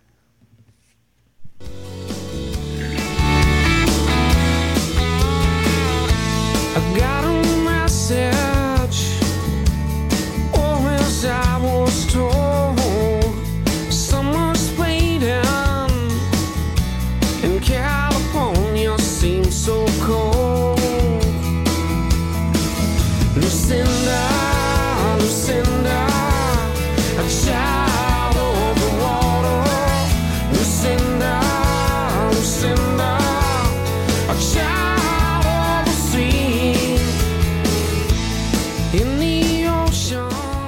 And then after Glitter in the Gutter, you decide to do a covers record. Yeah. And I want to ask about covers records because like when you and you and you pick some of my favorite songs of all time and some, you know, iconic songs, how do you make that your own, or what, what's in your, like for me, I would say like, well, I'm not going to cover that song. I can't do. Yeah, I anything. just try to find a way. You don't want to be a karaoke cover band. Right. You know, uh, I guess we had been asked to do these covers for tribute record things on Mojo and Uncut magazines on the cover. They yeah, yeah, those things mounts. you get for free. Those are so cool. So I had done Hungry Heart already for one of those or for Light of Day, and, and I wanted to change it. It wasn't my favorite of Bruce's repertoire, so I made it slower and tried to do a more of like a Suicide Flaming Lips drum machine mm. thing, and and uh, and I felt like, all right, I'm gonna get my own take on this. And I had done Bastards of Young by the Replacements and made it a piano ballad. Like I like the idea of taking, you know, a fast song and making it a ballad, or you know, just changing stuff up. So um, I don't think I'm the greatest singer in the world, so I'm gonna end up sounding just like different than Elton John for sure, doing his songs, you know, probably not as good. But I just was something, a labor of love, like making a mixtape for somebody, you know, where I wanted to have, like I, I said last night on stage, like something that was, um, you know, all the things I cared about, schizophrenic record collection, from The Kills to Jim Croce, from Elton John to the Bad Brains to the Hold Steady to, you know, uh, Neil Young. And uh, so I just did it for fun, and, and it was just one of those records just to do. And, and part of when we did the first album and tour, we only had that one One record, and so we needed other songs and play covers. Play covers, yeah, a couple to show where you're coming from, or have a chance to, to screw up a song and turn it into something. And this album, there's two two different versions. There's an they, English one and there's an American one. Yeah, the, the different songs. There were so many songs that we covered that we said, let's make it like when we were kids buying those imports. And yeah, the Clash in the U K was different than the Clash record in America. And you know, the Rolling Stones Beatles. Aftermath is different from the yeah. So Aftermath. We were kind of getting on that. It was just a, it got a little carried away though. Well, you, you brought up uh, you brought up Elton John, and uh, this is one of my favorite songs from um, from Goodbye Yellow Brick Road. So great record, Yellow Brick Road. Yeah. Baby, hello. Haven't seen your face for a while. Have you quit doing time for me? Or are you still the same spoiled child? Hello, I said hello. Is this the only place you thought to go? Am I the only man you ever had? Or am I just the last surviving friend?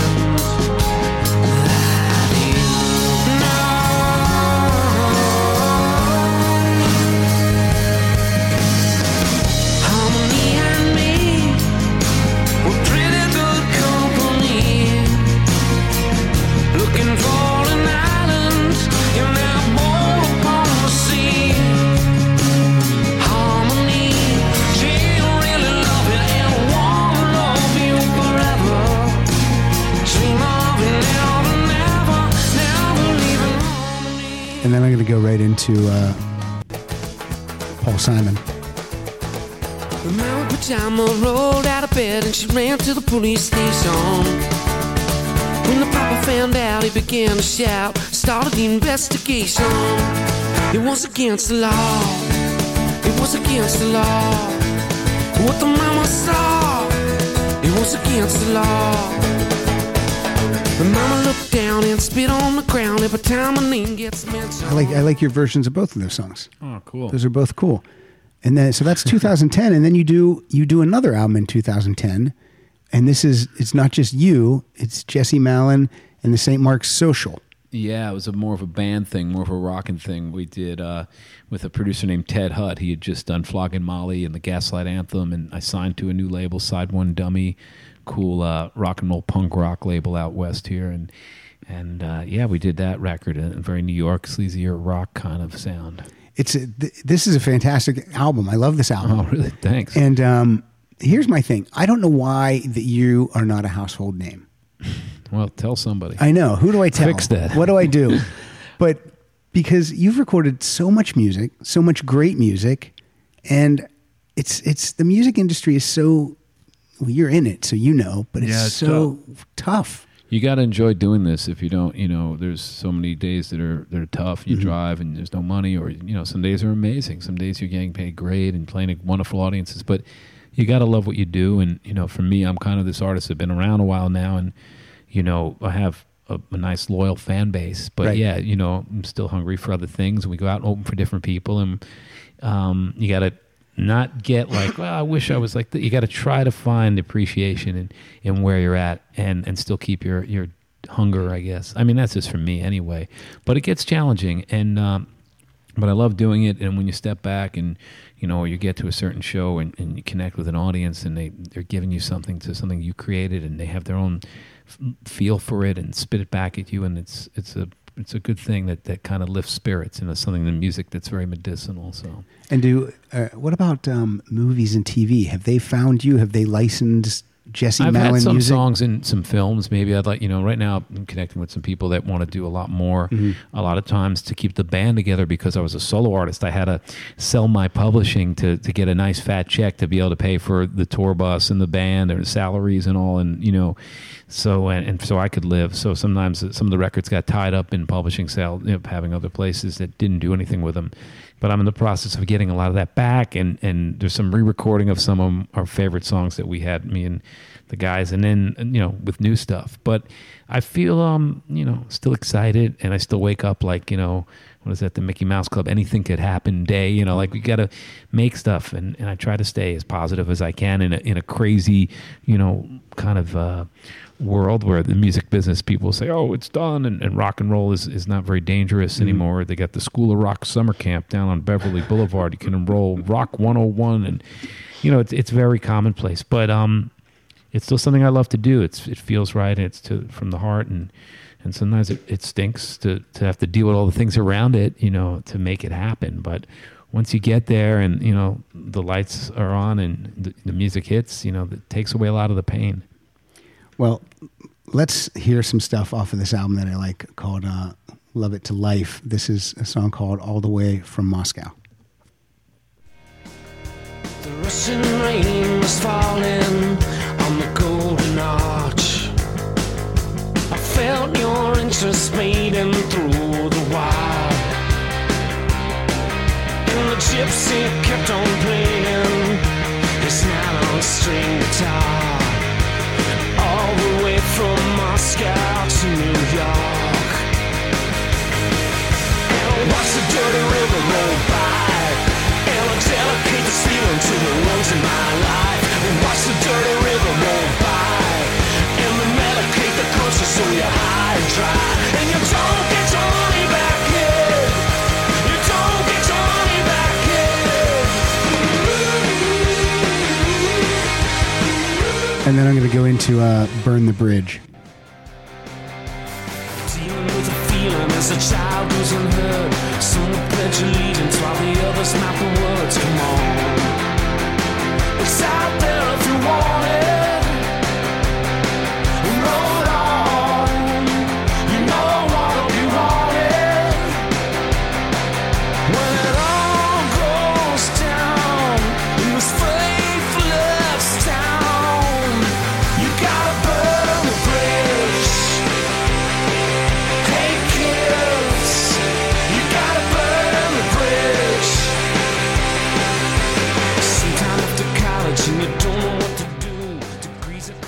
I assume you're always writing. Yeah, I mean, sometimes you take a little break just to build up a lot of stuff. But right now, you know, once you get in a period, I mean, I'm working on a new record, but I always have like a pen with me, or I'm writing on my phone. People think you're texting, you're writing into the notes section of then. Um, watching you films, do, you can sing, you sing a song. I record the voice notes are chock full of stuff from sound checks, from sitting on a bus or any. But yeah, it is something that, you know, I sit by, you know, from watching a show or a movie or at home. I got the, the pen and the paper. Ideas just come, or you hear the way people speak. Somebody says something and a whole idea for a song, or I just collect things that I hear or like. And then if I'm in a, you know, place where I need an extra line, or maybe it'll inspire a whole song, I have this notebook of things that I've just written down that either I, you know, picked up hearing or from a, a movie or a conversation, or or just happened to think of walking down the street. You know, I say like I like walking in cities, the moving forward, you know, uh, that whole thing keeps the brain going. You just get right out of your house and just walk around, and songs just start to happen. And then last night during your show, you uh, you let us in a little behind the scenes of how Jimmy Buffett writes songs. Yeah. I don't know. I think I was jerking around with that one. You but were? Yeah, we were in Key West at a B M I showcase for songwriters, and uh, I was just venting a little bit, but uh, yeah, it was all right. But you said Jimmy Buffett writes songs on a yacht getting a rim job. Oh, yeah. I That's, guess I said that. That is what you said. All right. that, that's a new one. That is ex- well, I'm sorry you remembered that. And I, I remember it because I was cracking up. I was uh, crying because uh, yeah. that was making me laugh. So look, since two thousand fifteen, you've made you've made three albums and an E P. You got Outsiders, New York Before the War, uh, and then an album with a, a, a reunion album with D Generation. Yeah, and then and then the E P. That's a ton of that's a ton of music. Well, there's a big break though. To be honest, not to, to slap myself around here on the back. It, the two thousand ten, which you played, uh, was well, Love yeah. for Life. We went till two thousand fifteen. It was a five year gap, and so I never. There's a lot of songs built up. What do you do in that five years? Uh, we toured a lot. Saint Mark's Social was a fun band to be on the road mm-hmm. with, and we just were on the road constantly. And then I think I had a little bit of writer's block. I didn't really know what direction I wasn't going to go mm-hmm. in when I grew up or whatever, and I didn't know. So um, and then uh, once it breaks. Then the, it pours in, and we had a lot of songs. We did one record with Don DeLago, another artist at his Velvet Elk Studios in the Poconos, and down in Virginia, some of it, and then went into the city and did uh, at the Magic Shop, the studio where it just closed. If you watch the Dave Grohl Sonic Highways, the New York one is mostly about the ma- is about Magic Shop Studios, yes. and where David Bowie did the last two records before he died, and they were done like very secret near his house. The studio was in Soho. And so we were there with a lot of people that worked on the Bowie records and um, you know Black Star and the, the next day. And um, so we did New York Before the War, a lot of it there, and, and Outsiders, most of that with Don DeLago in more rural areas. areas. And then the D Generation record was done in the basement of rehearsal rooms um, that we have down in downtown Lower East Side of Manhattan with our front house sound guy, Mark Lewis. So, you know, um, that was done really raw and, and kind of fast. But, yeah, a lot of a lot of stuff came out in a short period, a lot of vinyl. And you seem like you don't, it doesn't matter if you're in a big expensive studio or if you're in a basement, you just like to write and record and create music. Well, that's, you want it to sound good, yeah. but sometimes it just works. Like suddenly, wow, this sounds cool like this. Let's keep it like this. You know, we don't need to spend all that money and go there or, you know, maybe we will. But, um, yeah, it's it's a an art form, and you hear yourself in different places. It adds to what you're creating, the, the sound, the equipment, and the difference in the room. And, you know, it's just like playing in different venues. You get a different feeling or a different city, different crowds. Right. So, well, I want to play a song from uh, Outsiders. I want to try to play uh, songs from all these albums so that people right. will go and, and find these albums on iTunes. These are all on iTunes and yeah. Amazon. Spotify, all those things that pay big. You can stream a lot of this. You can stream a couple of your albums on Amazon if you're a Prime member, and you can hear the whole oh, really? album. Okay. So that's some mailbox money. All right, I hope so. I'm waiting. This is from two thousand fifteen from an album called uh, Outsiders. This is All Bets Are Off. Bobby was a postman, working for the system. Never did a bad thing. His family's gonna miss him. Last house on the mail route, always kept the lights down.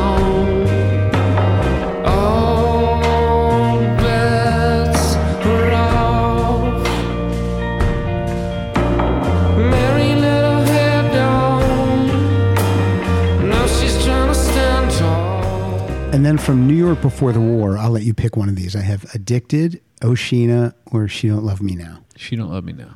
You played that one last night, didn't you? No, we didn't, but uh, we should have. No.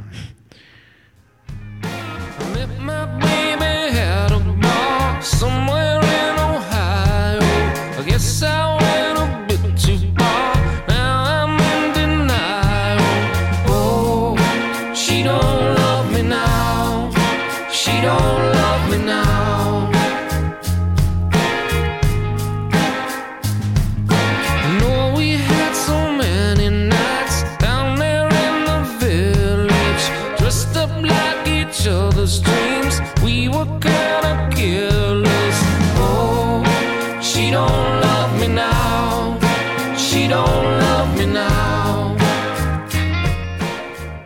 Haven't looked at my notes the whole time, which is good. Uh, who do you do you seek out new artists now and listen to? How do you? What do you listen? Do you li- do you check Spotify out, or what um, do you do? Sometimes on playlists and weird things. Other artists will make lists of stuff. Um, you know, go to clubs and bump into things. New York is small and full of all kinds of live stuff, and um, sometimes somebody will you know just tell you check this out, or I'll read magazines like you know the English magazines are pretty great, or magazines in America like the Big Takeover and different things like that. Yeah, there's a group out here called L A Witch that uh, opened up, or actually we opened for that. We did like a double bill in New York recently. Mm-hmm. They're a younger band from Silver Lake that I like a lot. Um, a lot of other artists, a band called Hollis Brown that's uh, out of the New York area from Queens. It's a really great kind of Americana rock and roll band. Um, it's kind of hard sometimes to remember all the stuff that I listen to that's new. And then, you know, there's other people that are making great new records. The new Craig Finn record is great. Uh, Matthew Ryan, who's going to be touring with me in Europe, has a great record out. Cool. That uh, Brian Fallon produced uh, from Gaslight. And, um, I mean, it, there's lots of cool stuff for sure. You just got to look harder. You know, it's easy to play the old records that we all are familiar with, but they don't always give you that fresh inspiration that you need from something you haven't heard. It's hitting you for the first time. Do you have a go-to, like, album that you s- still means so much to you that you still listen to? Uh, I have a few, but London Calling by The Clash, Goodbye Yellow Brick Road by Elton John, uh, Nebraska, Bruce Springsteen would be one, uh, Rust Never Sleeps, uh, Neil Young, Sam Cooke records, um, the Bad Brains Roar cassette, which I mentioned earlier. Um, and is know. that is the, the Bad Brains Roar cassette? Can you is that on? Yeah, you can get that everywhere at the Roar sessions now. Okay. Yeah, yeah, sure. Yeah, the song that uh, All Bets Are Off uh, reminded me of something that could be on Nebraska. Oh, cool. Kind of like that. That yeah, vibe. That's good. Yeah, it's a creepy story, I guess. Yeah, what's go? I was uh, yeah. When I was listening to that today, I was like, "What's going on? Does he? What happens?" These people there? working in a in a meth lab and, and you know make well in, somewhere out you know out west in one of those weird towns that mm-hmm. no one's around, and uh, this uh, a murder happens. So yeah. And where does that come from? What, what headspace are you in when you come up with uh, this story? Like? I don't know. Sometimes people tell you weird things that happen where they're growing up, or you know things that could go, or maybe I don't know, watch the wrong movie or something. It just sticks in. But there. Sometimes, yeah, or you know, sometimes I'll read an article or something in a paper, or, you know, and uh, you know, some weird card game where these people got into a lot of trouble and you know, weird things and stuff. That's a good idea for a song, you know. Uh, let me play a little bit of the uh, the D Generation uh, reunion album called Nothing Is Anywhere. Let's hear a little bit of a piece of the action.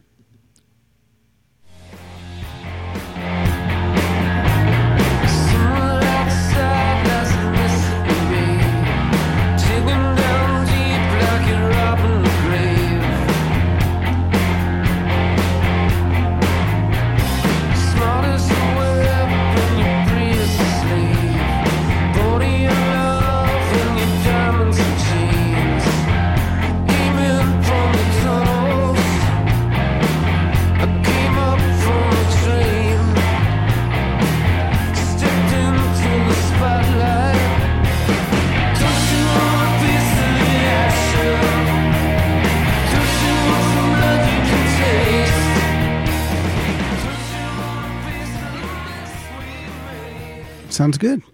Were you happy with the results of the uh, with that album? Yeah, certainly, definitely. Danny Sage, uh, the guitarist, produced it. I think I mentioned that earlier, but yeah, he wrote a lot of did it. Did you guys play many gigs on the East Coast? I don't. Um, we did, and we came out here and did the Roxy, and we did uh, San Diego and San Francisco and Portland and Seattle, and yeah, we, we came twice actually through. Cool. Yeah. Well, um, well you got you have dates coming up. I want to shout out. Uh, June twentieth, you, you'll be in you'll be in the U K. June twenty-ninth, thirtieth, July first, third, fourth. Yeah, we don't get back till July twelfth. I think the first gig on back in the East Coast is what yeah. July twentieth. But we have we have listeners in the U K. Uh, oh, um, Peter Spencer, uh, Jesse will be in Manchester at Sound Control on July fourth. Yeah, celebrating Independence Day. Exactly, over over in the U K. Uh, your website is jesse malin dot com. Easy. Twitter is at Jesse underscore Malin. There was another Jesse Malin. I guess they grabbed it, yeah. Trying to make me buy it back. So Jerks. We said, we're going to underscore you. I'm I'm Pat underscore Francis, so all right. I don't think that happened to me, though, but maybe with you because you're... Who you're, knows? Who knows? It's a coincidence. The show is that we are at Rock Solid Show. I want to thank uh, Carla Parisi from Kid Logic Media for getting you in here for us and for uh, inviting me to the show last night. I had a great time. And uh, so this E P comes out June thirtieth. It's called Meet Me at the End of the World. You get it on vinyl, get it on compact disc. The vinyl comes with a digital download card, so don't be afraid of vinyl. Uh, it's got three songs, and I'd like to play out with one of these songs. I'll let you pick. Do we want to play Fox News Funk or Revelations slash thirteen? I think Revelations would be a good way to All right, well, thank end you, this party. Well, thank you so much for coming here. I thank appreciate you, it. I know, you, I know you took a Lyft. Yeah, better than an Uber, you know. It's better for you, better for the world. Um, but that was great. It was great chatting with you. It's Thank cool. you so much. Uh, I will, uh, of course, send you links uh, if you want to put this on your website when it uh, when it posts. But have a great tour of the U K. Uh, I'm so glad I got to see you in a, in a nice, intimate setting last night with some storytelling and from uh, some wisecracking and some some great music. And uh, everyone go to iTunes or Amazon or wherever you go to get your music. And Jesse Malin, M A L I N, or D Generation, and uh, find this music and buy this music. So we're going to play you out right now with uh, Revelations thirteen. Thank you, Jesse. Thank you.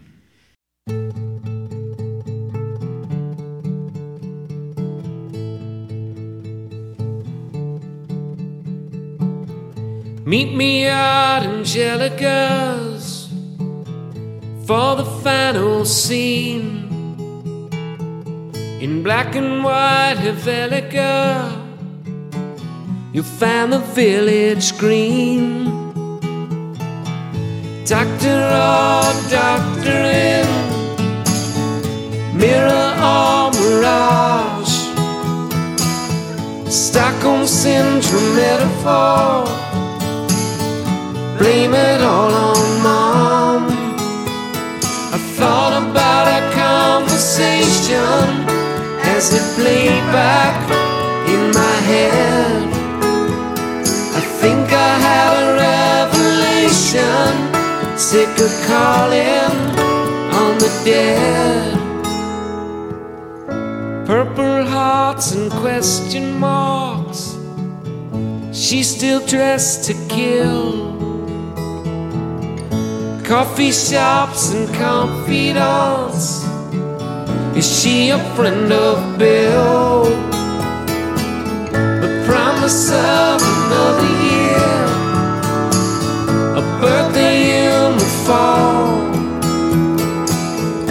for a mighty woman dear, we almost had it all.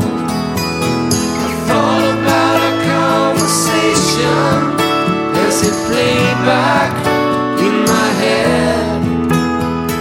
I'm gonna make the transformation, just like Bowie in Berlin.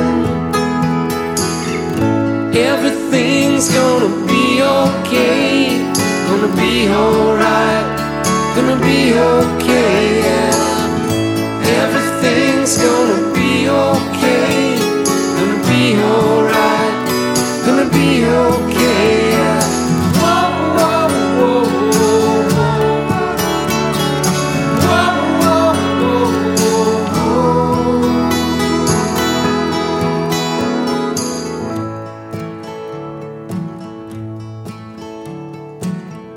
whoa. Won't you let me walk you home from school?